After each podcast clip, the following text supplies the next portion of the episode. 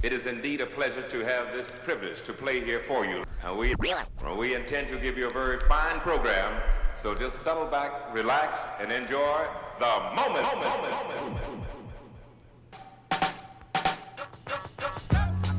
Hey, what's up, everyone? Welcome back.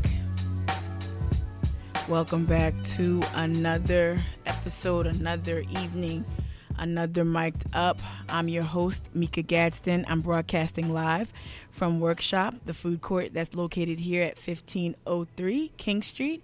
Uh, yeah, this is the Ohm uh, radio uh, studio. So I'm happy to be back in the studio today. I know last week, I think, um, yeah, I pre recorded a, um, a dope interview with Mariah Parker, the former uh, commissioner, uh, uh, not former, excuse me, the current commissioner of Athens Clarke uh, County, um, also known as Lingua Franca. She performed a couple of weeks ago at the Royal American. So that interview was dope. If you want to check it out, you can also you will always check out our um, previous episodes on Mixcloud. Uh, that's set up through the radio station. Uh, and also, you can listen to Mic'd Up on Ohm and some additional content from me, maybe some things that are off the cuff or supplemental uh, supplemental shows or information. You can find that uh, on SoundCloud. Uh, look up Charleston Activist Network, and also on iTunes, and probably wherever you can wherever you can um, find, you know, you know, podcast. So yeah, um, I'm back in studio. Uh, I originally wanted to just make this show all about grassroots organizing and um, like a recap of the eight day uh, South Carolina uh, Black Voters Matter bus tour that took place uh, prior to the uh, the primary, the primary that was held on February 29th, Saturday.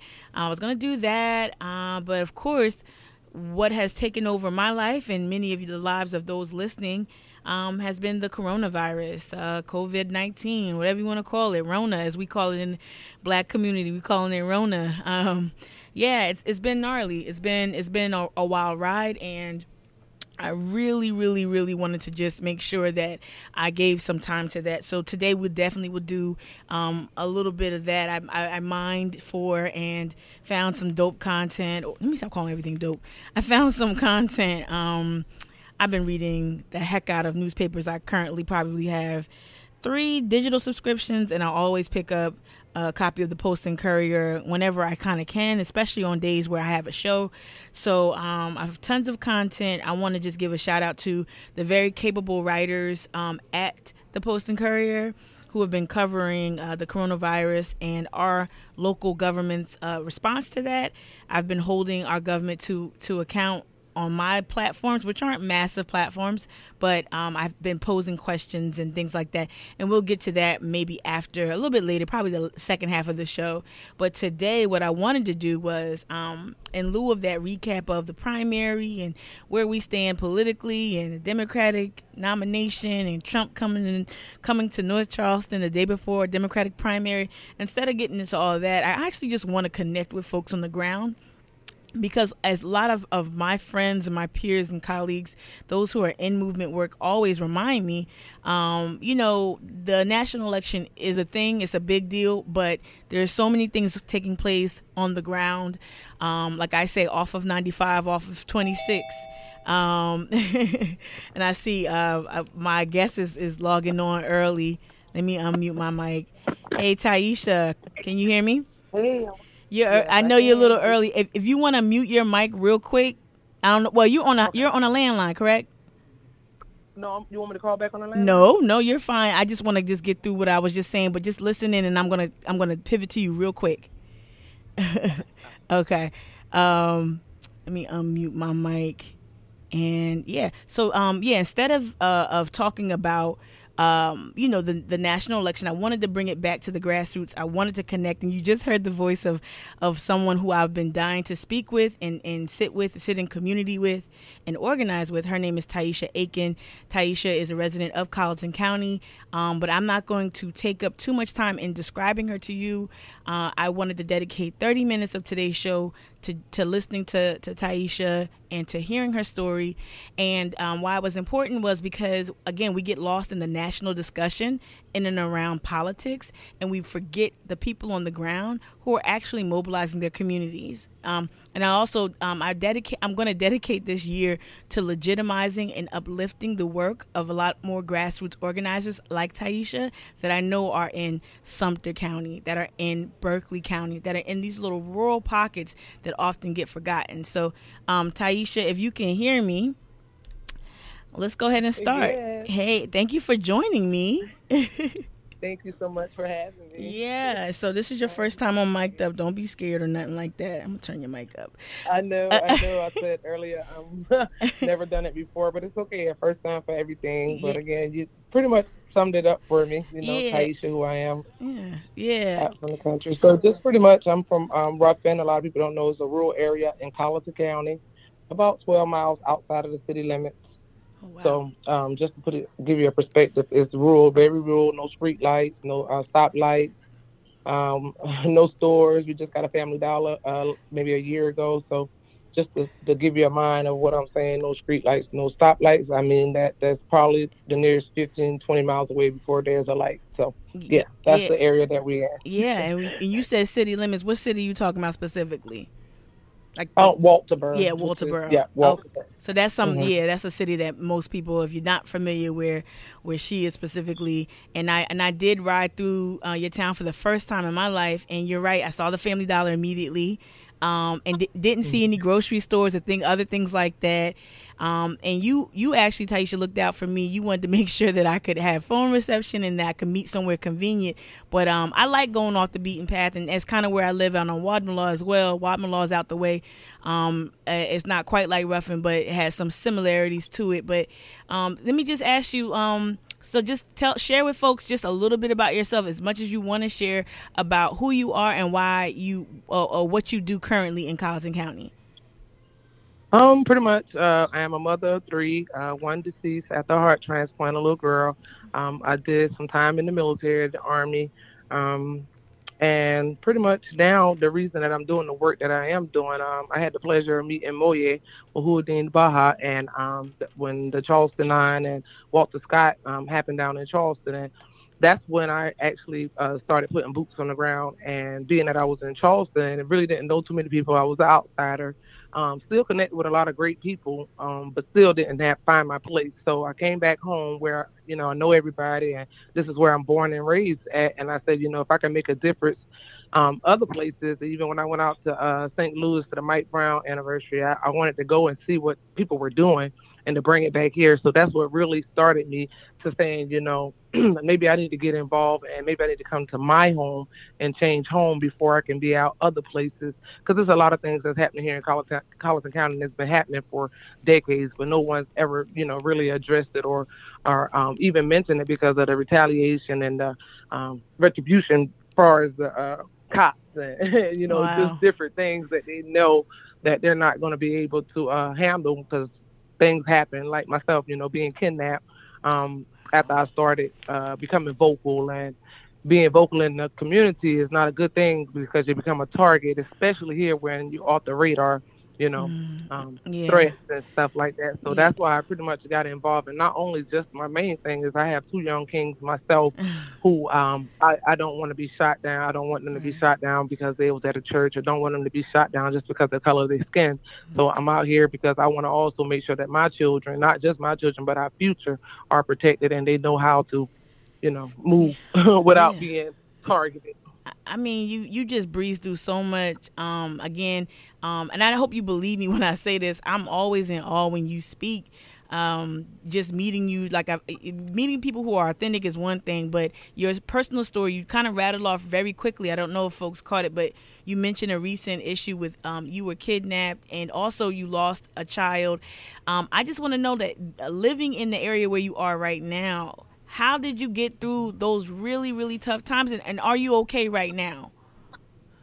Um, for the most part, my mental, um, you know, like I said, even with the kidnapping and to know that the guy charges were dropped, and you know, because again, they all in cahoots together, and, and knowing that um, the resources are limited, with, even with my daughter, but being that I have a, a very, very strong um, family, and we grew up to be close knit, so um, with that and my relationship with who I am and knowing who God is, um, that that helped that helped me a lot. But as far as the resources and being here, it takes a it takes a lot for a woman, especially who has lost a child to even begin to pick up the pieces, you know, and then to be kidnapped because you're being vocal or because you're putting out information that's facts.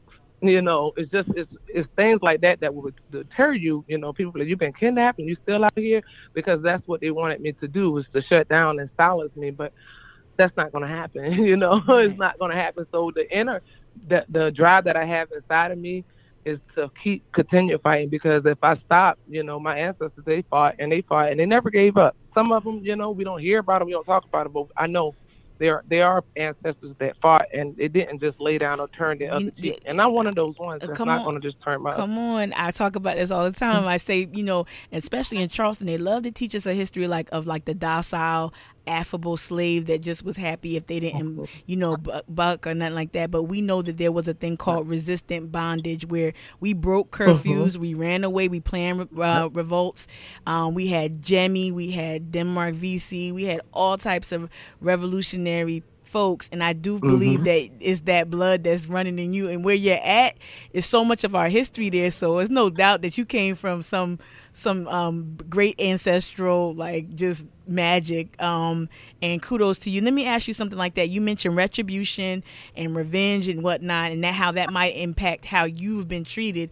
Tell me what it is what is it that you're speaking up about that you think folks like the powers that be folks in power what do you think you're speaking up about that's making folks come after you um, pretty much overall, the corruption that has uh, lied within our community, the corruption has been here for so long. So when people start addressing it, such as, for example, the sheriff with the latest with him and you know, being a drug dealer, selling Adderalls What's and giving name? underage. What's his uh, name? you know, what's his name? Um, Andy Strickland. His, they call him R.A. Strickland, but his name is Andy Strickland. Is what he went by, but it's Robert Anderson Strickland is uh, his name, and he's uh, you know, just had the 15 counts you know, from public corruption to embezzlement, and that's just that that's not even a portion. I'm not even gonna say a portion. Not even a third of what's going on in Colleton County. That just happened to happen when that domestic violence charge, which is the sheriff I'm talking about, just got that domestic violence charge and he used to beat his wife, but this was the girlfriend. So all the stuff that I was saying on Facebook and making people aware, you know, I was just a crazy girl. I was just a girl that was around here that had a personal vendetta against the sheriff.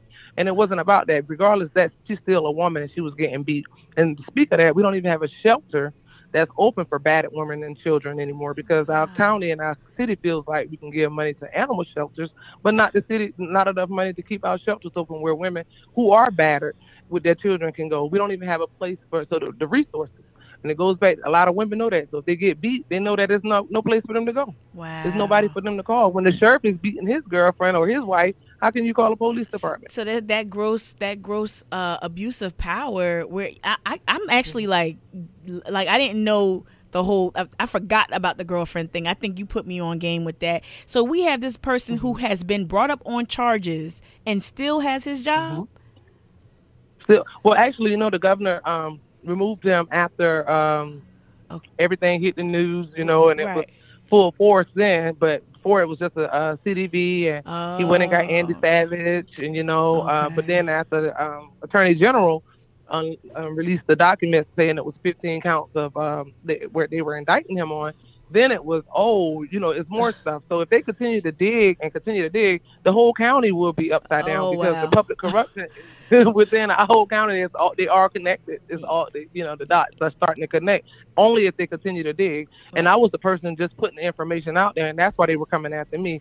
Police sitting in my driveway, police sitting, and this is stuff that I always share on Facebook when they sit there, you know, just harassing stuff, just little stuff that intimidate me, and that's the intimidate intimidation tactics that they use for people who decide to use their voice and stand up. And it's not like I'm trying to stand up and start a war, but I'm just standing up to let people be aware of what's going on here in our county. We got a Confederate monument right in front of our courthouse, but when we want to have that conversation, we always get shut down. Wow. Wow. And we understand that those monuments do serve as like reminders of terror. And it sounds like you're being mm-hmm. terrorized mm-hmm. every day. Can I ask you a question? You um you said that you should have been a journalist. You already are one. You are a citizen journalist like me. But let me ask you, how do you find this information? Is this just like information you find publicly or what? Is this in the news?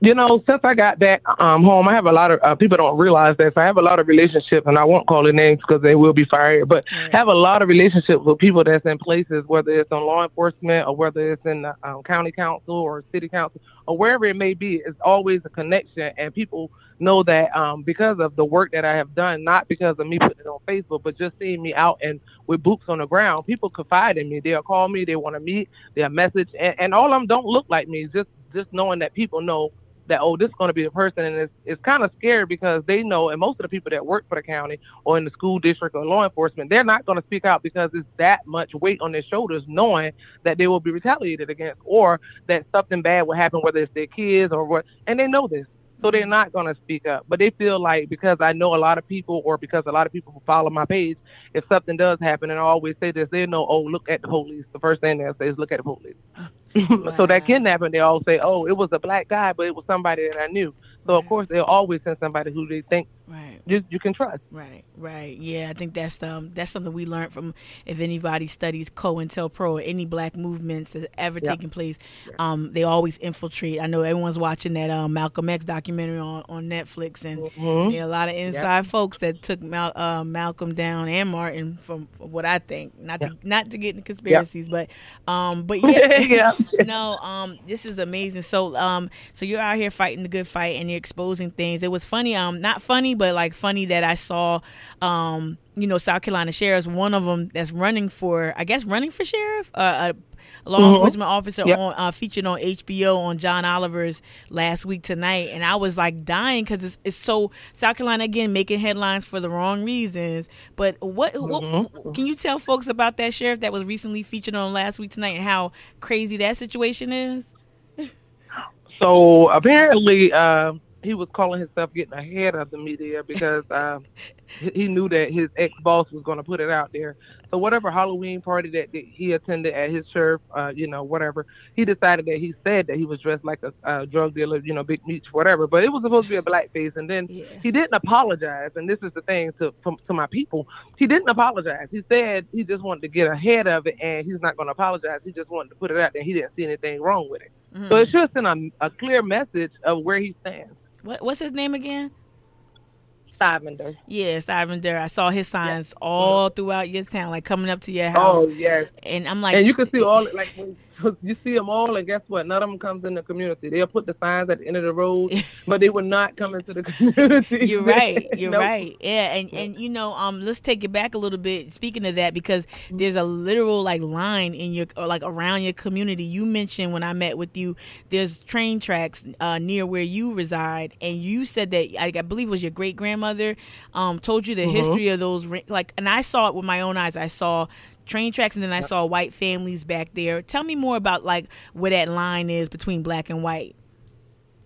Um, pretty much the railroad tracks were the indicator that okay, that's it. That's your the gun line. That was the gun line, pretty much, because wow. my great grandma who passed away at 92, 93, always said like even um growing up, you know, they, they were not allowed to cross those tracks, and to this day, we have whites on one side and blacks on the other. I mean, you know, it's a friendly way when you go by whatever. Because, uh, but far as uh, walking around the neighborhood, we can do that. But back then, you cannot walk on that side of the track. So every chance I get, I get on my bike or I walk around because back then my great grandmama couldn't do that. Mm. But um, as you saw the Confederate flag at the end of the road, like these are things that segregation, and we, I'm living in it. I'm really living in it, you know. So yeah. um, if people don't know, I still live down a dirt road. That that that don't that the state will barely. I mean, the county don't want to have to do nothing with. So um, the potholes. So you you saw yeah. you saw where I was at yeah. the railroad track. So pretty much just to let you know, it's still segregated. It's just one side is the blacks and the other side is the whites. Yeah, you said it was the still Jim Crow still there that sat with me. Yeah. Yeah. Oh yes, most yeah. definitely, definitely, especially it, in our schools. Oh. Yeah, oh. it, it, it looked like that. And uh, just mentioned in school. So you also are a volunteer with the local school system.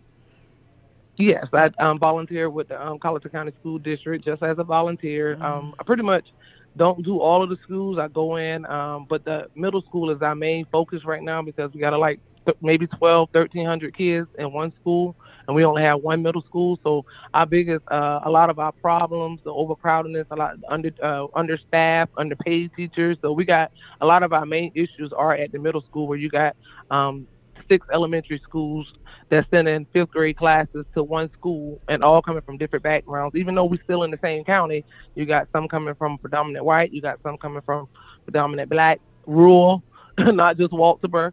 So that's our main thing. So when I volunteer, I just volunteer to try to help out the middle school much as I can. Even though I don't have a child at the middle school, I just know that's where the most uh, critical area is right now is at the middle school. So yeah, I volunteer. Uh, my time at the middle school, yeah. just trying to be an extra set of eyes, you know, yeah. to help out much you, as I can. And you mentioned how like class size is, is, is really out of control. What other uh, issue, if you if you are at liberty to share a little bit, but what other challenges do students? I know you're a mother. You have two kids currently in public schools. Um, what mm-hmm. other challenges do like kids like your your children face? Um, well, you know, when it first uh, began, we like I said, we had we had two high schools and two middle schools, but the the distance, you know, again, because we're in the rural area. I remember when it first uh, they first combined the schools, children were getting on the bus. It was dark, five thirty, six o'clock in the morning, and had to be transported an hour. You know, it wouldn't take an hour to get there, but just because of the route and being so long, the kids will be on the bus for an hour and a half, almost two hours, and some of them will be longer than that. Ooh. So um, I know, far as my kids, and I do car rider with my um, youngest and my older son is old enough to now, you know, old enough now to drive. But um, just different stuff, even with the uniforms. Like we had this big thing uh, two years ago when the kids were were pretty much being targeted uh, because of the they were not in uniform. They were wearing jeans, and not just my child because it, the the uniform. Oh, quote, sorry, hold on one second. I'm sorry, hold on one second. I'm messing around with my computer and then I played something. I'm so sorry. I'll keep going. The school uniforms. I'm apologizing. Yeah, yeah, but they um they started um um suspending kids, which was just my child. But because I was vocal about it, and before you knew it, the next year they had uh, put jeans in the. Um, so it's just different things. Like our school district was focusing on instead of the, the all the schools failing. Like all of our schools are failing, so they were focusing on, uniforms and what kids should look like versus let's educate these kids and let's how should we educate them. So um, then you know we just lost a superintendent who our board, except uh, the exception of one, who uh, gave a superintendent uh, this outstanding evaluation, and um, his salary was two hundred and ten thousand dollars, and then he turned in. Uh, matter of fact, maybe a week after uh, his evaluation, he decides that he no longer wants to be with our district, and we had to pay him out one hundred and twenty thousand dollars. Now we have an intern. So wow. just different uh, issues like that we face. Uh, we get superintendents that that's not here, not from here, that come in and do things like raise our taxes, but they don't pay taxes. So stuff like that, I was challenging and um, going out to Columbia for teachers, standing up for teachers, you know, increase uh, the pay and uh, smaller class sizes. So things like that, just being very active. And a lot of people say you always at everything, but just trying to make the people aware and keep them informed of what's going on and what we need to do to make the shift happen in Colleton County as a whole. Yeah, and, and so that means also that not just the local um, law enforcement and not just within the school systems, you're also very vocal with some of our elected officials. Um, and again, share with what you're comfortable with sharing. But like, uh, what has that fight looked like for you in terms of how did you engage, uh, let's say, state reps or even Congress people? Like, have you have to take it that far? Uh, how do you make noise and get their attention? Oh well, you know, everybody knows social media, and I, am the type of person I don't, I'm not like Ms. Viv say, we don't call people out, we call them forward. And uh, so what I would do is I would just tag them. You know, Margie, she unfriended me on Facebook, so I can't do that no more. oh, you talk, you talking about so Mar- Margie Bright? Um, yeah, yeah, Margie I sent her. Yeah. I sent her. So she unfriended yeah. me. I guess it got a little too hot for her. Yeah. After the uh, incident that happened with um, you know, the Raniya Wright yeah. and the Derek Smith situation. So, right. um, but far as Justin Bamberg, I've reached out to him. I will say that he will respond sometime, but when it's hot topics, he, he kind of, you know, kind of not want to be in the hot hot seat. So, mm-hmm. and I call him forward, you know, even with the roads, the rural roads and things like that. And and it got to the point where they won't respond. And I always will say, you know, the elected officials vote them out, and even to the point where I wrote my name in um, under justice on last election.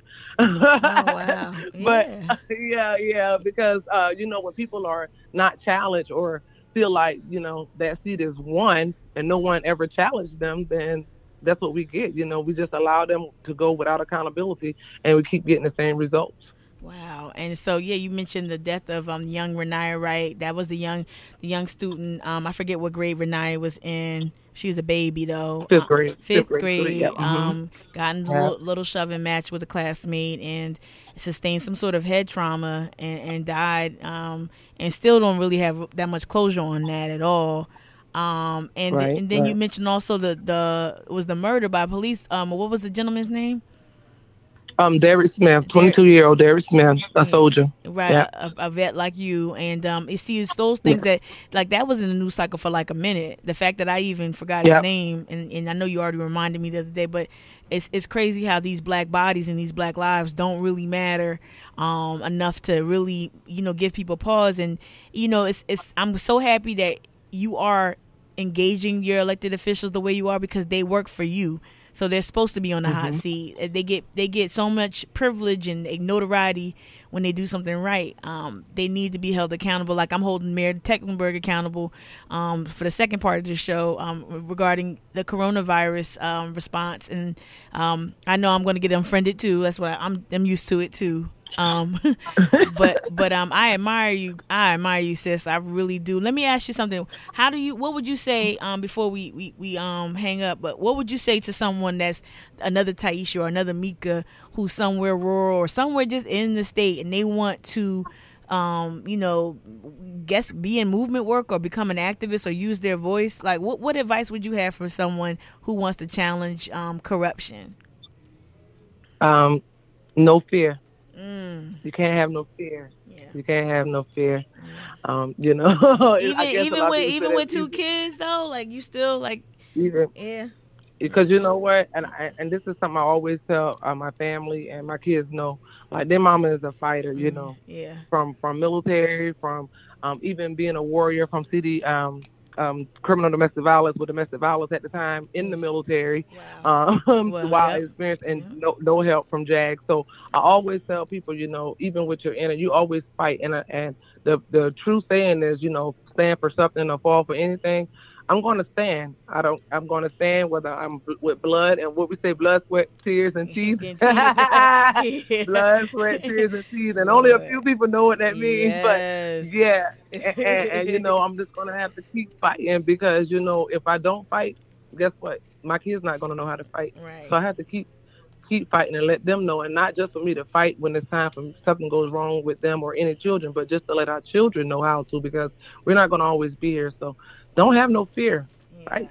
I think I No think fear, yeah, I think a lot of people are are counting on us to have fear. That's how they that's how they get us. That's how they get us to submit. And like you said, the more you speak out, you're speaking out more than maybe the average person. And they were so used to to us being so busy with so many fires, right? We busy putting out, you know, trying to find a house that we can afford, trying to find a good job, trying to make sure we have access to health care. Um, they try, you know, they try to bury us with oppression, but you, you, you got time for them. Looks like. Yeah. Yeah. Oh yes. Yes. Yeah. yeah. oh Well, yes. Yeah. Thank you so much. No, thank you so thank you. This- And- and- yeah, hopefully we, we hopefully we continue to work and um support you and, and first of all keep you safe because that's that's on my mind right now is keeping you safe. But I think the louder you talk, the more people know, and that you know. So Mm-hmm. if something does happen, you gonna have some some big support behind you. Yeah. Yeah, and I encourage all women, especially women that look like me, go get your CWP. I did it. Mm. What's I that? did it What's right that? after. Uh, listen, um, concealed weapons permit. Yeah. Get licensed to carry because Mm. it's so many, and, and it's all systematic because they take our black men away, whether they're killing them or whether we're killing ourselves or whatever. They put them in the prison. The the black man is not out here anymore to protect us, so we have to protect ourselves and our children because they're taking away them. And when they take away them and they take away us, guess what it leaves them to do? Attack our children. Mm-hmm. So we have to, as women, I know it's like, oh, my mind. Listen, it's not no time for that. It's no time to fear. Learn and learn it properly. Get the proper, uh, you know, gate the safety, gun safety, and, and learn how to carry and learn how to be alert. So if you have to use it, it won't be no you freezing up because what's going to happen is they are targeting us. They're coming after us. They didn't got all the men, so they're coming after us, and we have to stay alert, stay alive. Military model. Yeah, you so know, that's what yeah. we're gonna do. and I and I think that I know that might be a topic that people might not understand, but um, you being someone again that was the victim of a kidnapping, um, you facing the like you said, uh, former uh, a survivor of domestic violence, um, myself having to deal with some issues here in Charleston. Um, you, me, Vivian, and some other women, we've been talking about this. We need to protect ourselves, and um, ain't nobody gonna do it but us, cause that's that's all we got. Well, um, thank you yeah. so thank you so much. I'm gonna go ahead and, and, and, we're gonna sign off this conversation, but you know you and I will be talking very very soon. So thank you so much for definitely definitely. Time. Thank you so much, Queen. All right, you have a good one. All Thanks. right, bye bye. All right, so that was Taisha Aiken, y'all. Um, just someone who I'm I'm just getting to know, and I'm drawing so much inspiration from. Um, yeah, just so much inspiration from, and um, you know she's out and you know largely exposed, largely exposed to um, white supremacist, white supremacist uh, violence, largely exposed to um, whew, like everything. Um, you know, uh, just attempts on her life. You heard the, she's kind of cavalier, but don't let that fool you. Like I think people think you know hear her like not nonchalant, but like they they hear her affect and think that hey she's okay. But I think we need to make sure that we always look out for and protect people like Taisha. And I'm gonna go out on a limb and say protect people like me because, quite honestly, uh, things get hairy out here. Um, I haven't been doxxed yet, but I've been approached by um, neo Confederates or neo Nazis or whatever you call them. I'm not trying to conflate the two, but the two do tend to traffic in the same circles here in Charleston, especially re- uh, regarding protecting these monuments. Um, so I've I've been a target of them um, and, and quite uh, recently I, I started the show recapping or revisiting um, the Mariah Parker, aka Frank uh, Franca Ling- Lingua Franca um, performance, and at that show, I abruptly had to leave. Um, I had to leave with my Black Voters Matter uh, colleagues because there was a threat. There were red flags going off where someone was tracking my movements inside the venue. And I mean, it's real. And I had a long, exhaustive talk with a member of our security detail. And, um, you know, that conversation of concealed carry came up. And I know right now a lot of folks are fighting, you know, uh, I think common sense gun legislation. So I don't think that most people who are advocating for um, common sense uh, gun legislation are anti gun. They just want to make sure that you know, we don't need AR-15s. We don't need you to be able to just walk up to a, a gun show and just pick up a gun like you would, you know, a pair of sneakers at, at a store. You know, um, we want common sense measures in place, and I'd be more than willing to go through whatever process it took to keep not just myself safe, but to keep others safe around me. For me to learn how to be a responsible and safe gun owner. Um, but that's just a conversation I've been having. Be honest with you, it's been it's been really um a, whirlwind 2020 already. Um, and it's it's sad that you know black women's bodies are kind of seen as disposable. Um, you know, we're kind of we're kind of seen as as like I think the reason why Taisha faces so much so many challenges and so many uh, amazingly like bizarre challenges is because her body is is largely deemed to be um, not a value. But like she mentioned before, and I wrote it down, she has a, a, huge family. She has a strong family, and there's a lot of people she couldn't mention. Thank and, and I'm grateful. Um, I'm grateful to her for sharing what she could share because the last thing I want to do is put put her at risk. But um, you know, she she has a family, and when I went to visit her in Ruffin, I was able to see you know her two sons, and um, you know, I got a sense of who she is to them. Uh, albeit brief, but I got a sense of who she was to them, and um, you know what it is to rely on your immediate family and the extended family that is your community. Um, also, too, just moving down, and not to say that I got so much um, so many uh, familiarities or similarities to Taisha, but moving down to um, to Wadmalaw approximately six years ago, um, I was able. I, I, chose to live in a rural setting. I chose to live someplace. Um, you know, we don't have a mayor per se. We don't have a mayor on Wadmalaw. We are of the county. Um, Margie Bright is one of my representatives. Um, and and yeah, so it, it it's it's um it's very very insulated. It's still predominantly black, but uh, the di- the demographics of Wadmalaw um, are changing quite abruptly, um, quite quite quickly. Uh, so, but I know what it is to live in a rural community where your neighbors know your car, they know your name, they know your daddy, they know your granddaddy, and how all that, um, how all that, how that network works to save or to keep people safe Um, so I'm I'm well familiar with that. Let me see if I can find some um, some music to play that is clean. Um, yeah, I'm gonna take a quick break and then like kind of reset if I can. Here we go. Yeah, I'm gonna play some. I think it's still up. Yeah, I'm gonna play a little bit of GoldLink. I always play GoldLink. All right, this is GoldLink. Yeah.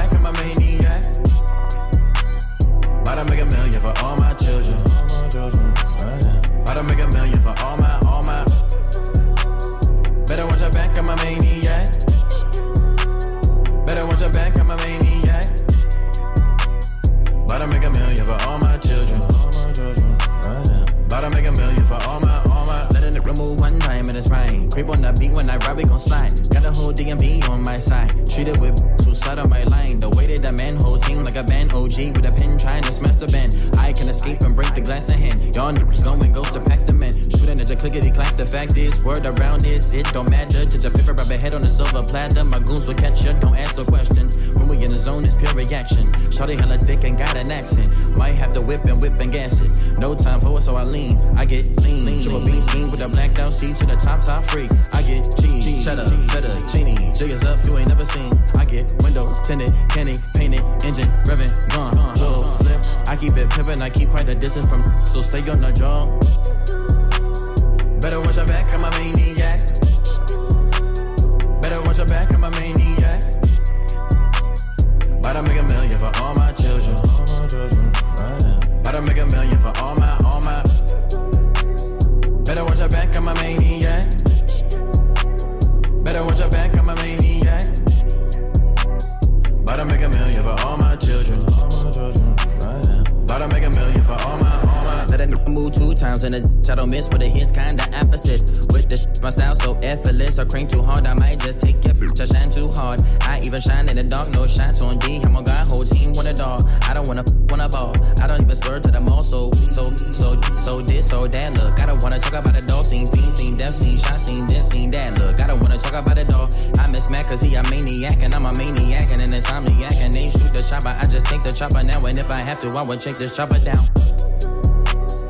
Better watch your back, I'm a maniac. Better watch your back, I'm a maniac. All right, all right. Just a little gold link, GoldLink break. Playing some maniac. I'm just trying to. I'm gonna try to go live. I feel calm. I didn't have that much coffee today. I'm learning to get some balance. What up, everybody? You're listening to Mic'd Up on Ohm. I'm your host, Mika Gadsden. I'm broadcasting live from the Ohm Radio Studios, which is located right here in um, at, at Workshop at 1503 King Street. Uh, we just got off the phone, had a great 30 minute conversation uh, with um, a bad, bad woman, Taisha Aiken um, of uh, Ruffin, South Carolina. She's a grassroots activist. Um, as many of you uh, heard, she uh, got her start or was repoliticized, I believe, you know, following her time in the military and establishing her life as a mom and whatnot. And she even worked with um, the late uh, Muhiyidin d'Baha. Uh, everyone knows his his fame, his his claim to fame of being one of the most vocal uh, activists here in Charleston. Someone who definitely moved um, in the same circles as uh, Black Lives Matter uh, activists throughout the country. Uh, so Muhiyidin, of course, passed away a couple few years ago. may he rest. But she is like just she's she's picked up the mantle. I don't even want to say she picked up the mantle because she's kind of got her own thing, right? I don't want I don't want to ever act like you know she was mentored by someone else, especially by a man. Um, um, but but basically, she definitely has paid tribute to her friendship with Muhiyidin through the work she currently does in Colleton County. I mean, I'm sit, I sat on her couch and just heard her rattle off so many interesting t- statistics. She likened the current status of black folk living in Colleton County to a, a, a modern day Jim Crow. Uh, and quite honestly, I don't think that's hyperbole. I think she's spot on when she says that. Um, so it was it was interesting to sit with her and hold space with her, but it was also um, it was sad. It was sad um, to see how much disinvestment. It's the uh, where she resides is within the corridor of shame. So if you know anything about um, the corridor of shame in South Carolina, if you know anything about some of our elected officials that have been in office for quite some time since the 90s and material conditions haven't really improved for um, black folk down there. And um, she's doing what a lot of folks just can't afford to do because this is a, a right to work state. So when you speak up you'll lose your job. You can lose a lot of things. And she has put a lot on the line. Um, she's lost a lot. She's lost a child. She's lost uh, certain freedom of movement um, some peace uh, her safety's been put at risk. So shout out to Taisha. What she did was not easy. Even coming on to my show um, wasn't easy because you know she's potentially exposed. All right, so right now I'm going to shift gears a little bit or a lot of bit, and we're going to talk. I'm on live. I hope anyone who just happens to stumble across my live. I'm, I'm horrible at social media lately. No strategy. Just go on when I want, post what I want when I want. Um, and yeah, so today we're going to talk about uh, the local governments, uh, the local officials. Uh, reaction response to the coronavirus. Uh, yeah, I've been giving. Um, I know no one really follows me on Facebook and Twitter and Instagram, um, but I've been giving um, uh, our honorable uh, mayor, and I say R because I work and I and I play in Charleston. I don't have a mayor in Wadmalaw. I live in Charleston County though. But um, yeah, giving our honorable Mayor Tecklenburg, uh, uh, you know, a couple of lines or two, some numbers and whatnot, just really uh, really just want a better response. The coronavirus is, is about to, if it hasn't already for so many marginalized communities, is about to uh, put this city, uh, paralyze the city. The coronavirus is apt to really disrupt so much. We see the festivals, we see sports, uh, sports events. We have the NBA, the NCAA tournament, um, golfing events, uh, uh, MLB, all of these sports um, or organizations have canceled or postponed or suspended their leagues uh, locally. We've had, um, you know, some some closings here and there. I went to Harris Teeter and Trader Joe's this morning around nine o'clock, ten o'clock. And when I tell you it was a madhouse in these stores, when I tell you that the toilet paper wasn't on the shelves, I was able to grab about three or four packs uh, uh, of toilet paper. Not trying to hoard, but just not trying to have some things. Um, the grocery stores were swamped. Uh, the the cashier at Trader Joe's mentioned to me that yesterday, Thursday, was a record day in sales, uh, and that's just the the little everyday inconveniences. But the but this coronavirus and the lack of testing currently going on, and also this uh, city, what it likes to do is, I think Charleston likes to pretend and play possum, like this like little forgetful sleepy town, like this is Mayberry. But I had to remind folks that this is a major metropolitan city. Uh, Charleston surpassed Columbia a few years ago for the for the state's largest city largest meaning by population. Also, we know that 73 million tourists come and visit Charleston annually. Um, uh, also, we you know we know that uh, 3,000 uh, uh, cruise goers or whatever you call them.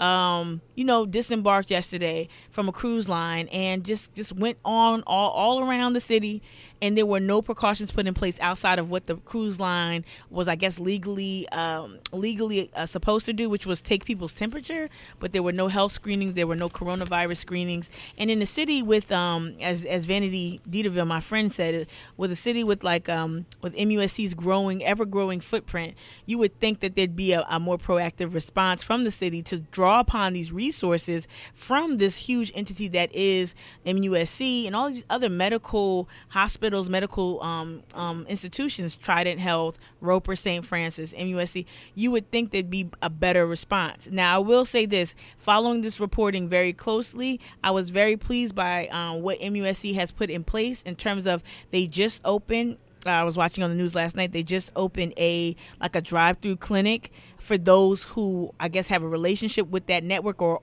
or um, who have a uh, note from a doctor, or if you go to a doctor within the MUSC network. Um, you're able to go drive through the West Ash, the new West Ashley um, Citadel Mall complex, and get you know get get swabbed, drive in, get swabbed, and you're able to exit um, uh, and then you know they'll go run your test, send it to I believe DHEC. Um, so it was great to see MUSC being at the forefront of that, and they I believe in two weeks they'll have I guess even more t- testing capabilities and whatnot. And the question that I posed was, well, we need folks who are uninsured, we need folks in rural areas, we need all kinds of folks. Um, we need to make sure that they're able to have access to testing.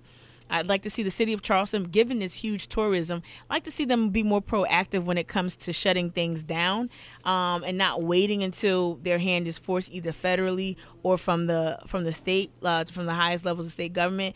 But understanding that um, we just saw Governor McMaster make headlines on uh, Esquire uh, magazine for all the wrong reasons. He's very lackadaisical when it comes to responding to the coronavirus. I believe he's just from that camp that um, believes that this is just, you know, folks are just overreacting. So instead of being proactive, um, you know, the governor just decided to just wing it. Uh, so eh, you know, I would love to see the um, the city be more proactive. What I'm going to do for those who listen to this show via podcast, um, so if you listen to the show on SoundCloud and on iTunes, within the show notes of of this episode, I'm going to include very important links links to the Understand SC podcast. The episode that uh, debuted this week, I believe on Wednesday, was extraordinarily uh, comprehensive and full of important information regarding um, what you should know about the coronavirus and about um, our local response. I'm also going to include um, some links to just some recent reportings. Uh, the mayor, Mayor Tecklenburg's response to the coronavirus um, as as recently as last night. I've been refreshing um, and, and searching for more news, more maybe updates. I understand. I think as, as of right now, um, that there are only what twelve cases of coronavirus. There are like like six confirmed and six suspected. Sus- uh, suspected. Um, the Post and Courier has unlocked a lot of this coverage and taken it from behind the paywall. Um, so there is a tracker that you can track in, in real time um, all of the documented cases. We know that this initially, the initial case here in South Carolina, I believe took place um, or occurred in Camden, and it was with someone who did not travel abroad. Um, and and I hope I know it's a, a holiday weekend for some, but I really do hope that those who are listening to the sound of my voice who don't really feel the immediate impacts of the virus as someone who has two uh, elderly roommates, being my parents. Um, I live in a multi generational home. Um, my parents are both 80 and 70, right? So they have comprom- they, they're, they're at risk. And I just had to, my dad was very ill this week. Um, he was ill, had the stuffle, the snuffles or sniffles. He had the sniffles, had a little cough. He was wheezing at night as he slept. And both my mom and I, we were like, whoa, is this, you know, is this a a casualty of coronavirus. Um, and so we actually took advantage of the MUSC virtual screening. I would prefer to have seen uh, have him see a doctor, but we understand that they're keeping folks with symptoms away from the um away from the uh, emergency room and, and, doctor's offices so you won't infect other folks. And uh, we did do the screening. I took his temperature on my own with, with, our thermometer at home and he basically just has a chest cold. And so i was very relieved and i hope that is the right diagnosis. Again this was a virtual screening. But um, i live with with elderly folks. So it's not just about me bouncing back it's about what i might bring home to them. So it's important that i even restrict my movements this weekend. Um, uh, shout out to uh, organizer leslie mack in the neighboring state north carolina. Leslie mack is an amazing organizer. She's always at the forefront of like either like a natural disaster recovery or just basically looking out for black people especially black women. And leslie along with so many other women they happen to be uh, former surrogates and supporters of uh, Elizabeth Warren. I just want to bring that up, even though we're a nonpartisan radio station. but yeah, all these dope organizers seem to seem to be the plug when it comes to um, resources. So I'll also post links throughout the weekend on all my social media platforms, but also in the show description, uh, links to um, resources for those who will be most impacted, most affected by um, by the coronavirus, by the closings, if, if the schools close, right? Um, if there's virtual learning for college campuses, for college students, um, for these, um, you know, our city is buoyed by um, uh, hourly workers who keep this tourism industry what it is. They they on the on their own backs they bring in the billions that makes this city gleam and glisten and look so pretty and make make it to the top of these best lists. So um, these hourly workers will be the first ones. You know what they used to say uh, when when um when the world when the country gets a cold, Black America gets the flu. So that's the same about that's an old saying, but that's consistent with a lot of marginalized communities, be they communities of color or communities that are in rural pockets um, you know, not just black communities, our immigrant communities, those who speak, um, who don't speak English and um, are trying to navigate our medical or health system and have to do so with extreme caution, um, given their status or just given um, just the, the, the nuances of belonging in that community. These are the folks that are going to really feel the impact. They might be um, the good thing about being rural right now. It might save you from a lot of that community spread or the threat of community spread. So folks like on Wadmalaw or whatnot, if you stay home and and, and just kind of like Netflix and chill out, right? Um, and as hashtag flatten the curve, um, you know we'll we'll probably be a little bit okay, right? But uh, eventually coronavirus will make it make its way to rural communities and those are the communities especially in South Carolina that face significant challenges. Those who face challenges in terms of accessing care we know that when governor Mickey, Nikki Haley uh, excuse me former governor Nimrata when she um, refused to expand Medicaid and when also her um, successor McMaster continuously started to just assault and put more place more restrictions um, at the behest of Verma Seema, uh, Seema Verma, excuse me, whatever her name is, um, at the um, in the Trump administration. Um, you know these these hits to Medicaid really hurts Black folk. It really hurts people in rural communities. We had um, we had the Medicare for All team uh, here on air a few weeks ago. They talked about the hospital closings. Nick Nick quoted about four hospitals, four rural hospitals closed. So imagine what kind of care people don't have. And so I did a virtual screening with my fa- with my father now you you're gonna you're gonna need internet in some instances to conduct that screening. I use my phone. That's not always reliable on Wadmalaw. Um, we lucked out, uh, and and just so happens that our our Wi-Fi, our internet service on Wadmalaw is reprehensible, and we're trying to figure it out, figure out what the best step is for us. So just imagine, you know, in, in, in a state like South Carolina that lags behind in so many areas like connectivity, you know, internet connectivity, like with access to healthcare, um, like with the epidemic that was the HIV/AIDS epidemic. Um, you know, we have issues with domestic violence. So there are women that might have to self quarantine. There's hey Chrissy, there are people that might have to self quarantine. There are people that have to stay in unsavory situations, just like during a hurricane. Folks who can't flee, not because they don't care, not because they don't want to leave, but because they can't. And, and there are gonna be some folks who are sick as a DOG dog and will go to work because they can't afford not to work. And and as we see um, Charleston and uh, I will give it to Mayor Summey. He kind of cracked down on the um, St. Patrick's Day parade, and just for my like sanity, I'm so happy he did that because that was off the wall. That's always off the wall in Park Circle. So he shut that down. However, we know that McMaster he's planning on attending the Greenville um, St. Patrick's Day parade, and uh, it looks like Charleston is still they they canceled the Volvo Open. They canceled some PGA some some golf tournaments that are coming up. Um, but as it stands, there are a lot of events still taking place. I want to say shout out to the folks working the Black Expo. Those are my people. I have people that I know who are tabling at at the Black Expo who will have booths. Um, I'm praying for my people. I don't want the Black Expo shut down. Let me be clear. I don't want anyone's event to be shut down. But I do, I really wish that the city did something and had something in place so I felt safer. Like if they would invest in certain like wash stations for the events that are still going to go on, or if they were, you know, ordering uh, some safety kits to hand out to everyone who attends certain events, or if they had like a PSA that came up. You know, I really wish that I would have saw more. I understand there's a lot of things still in the works. I understand that there are some monies that the governor just made or just authorized to be free, but I know that hourly workers, people of color, black Gullah Geechee folk in rural pockets, people who speak who do not speak English, immigrant communities, okay, undocumented folks who make this city what it is, they're going to be at risk, and we need to talk about that as often as possible. Yesterday, I called the, the mayor of Charleston, and I encourage you all, just like Taisha did in the previous um, half of the show, challenge power. Stop having stop just having folks just go along with how things are. The status quo is not okay. I know this is a fun city.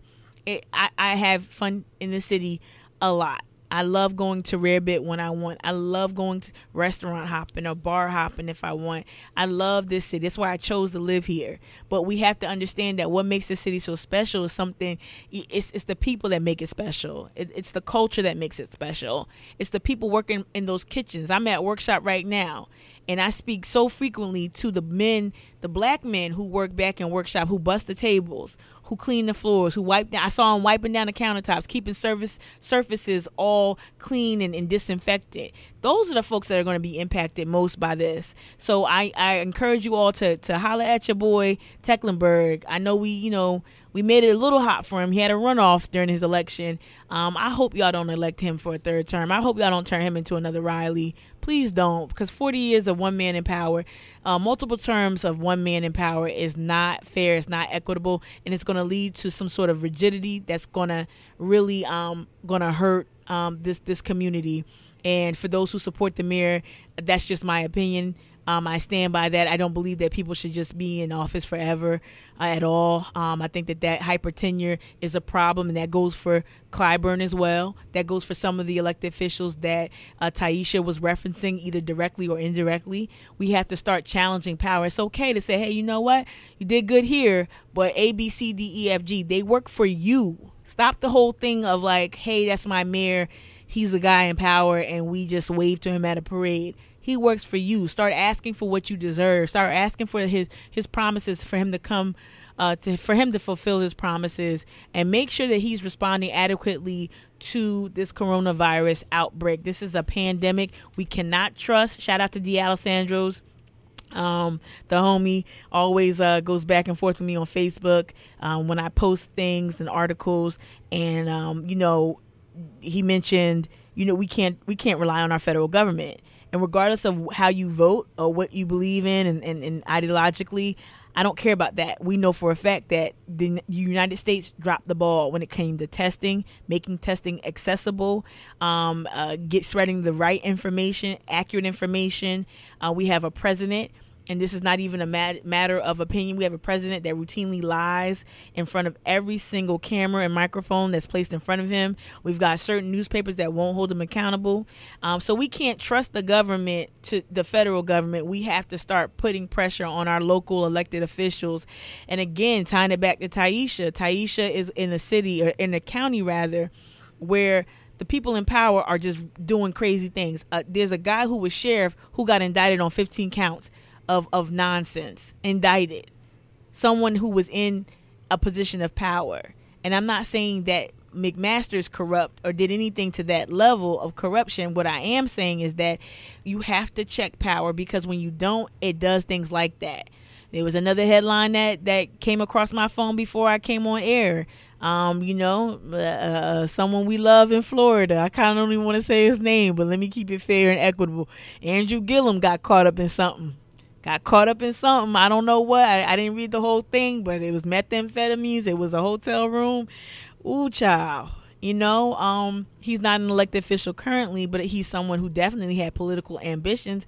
And so when you see what, what happens to powerful people, sometimes they enjoy power a little too much and they take certain liberties you no matter how much you like a person you've got to hold them accountable and that goes for our the mayor let me stop saying r well i'm gonna say r let me say r it goes for our mayor Mayor Tecklenburg.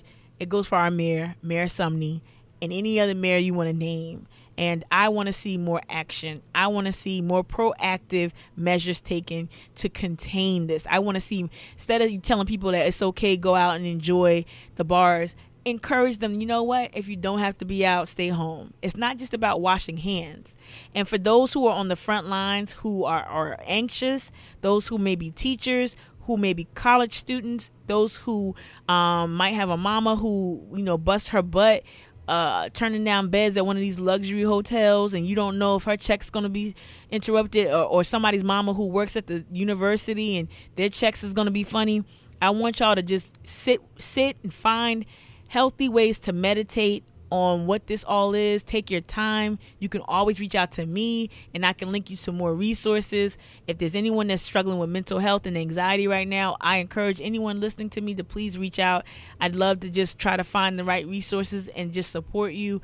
Um, yeah, let's let's hold each other up right now. Let's let's start living like we did back in the day in Gullah communities. Let's start lifting up um, each other and let's start cooking for each other and, and growing food and, and giving away food that we grow and really just holding space for each other. That's that's what Gullah folk have always done. So until next time, y'all, please be careful, be safe, flatten the curve, Netflix and chill this weekend. Be safe, stay black.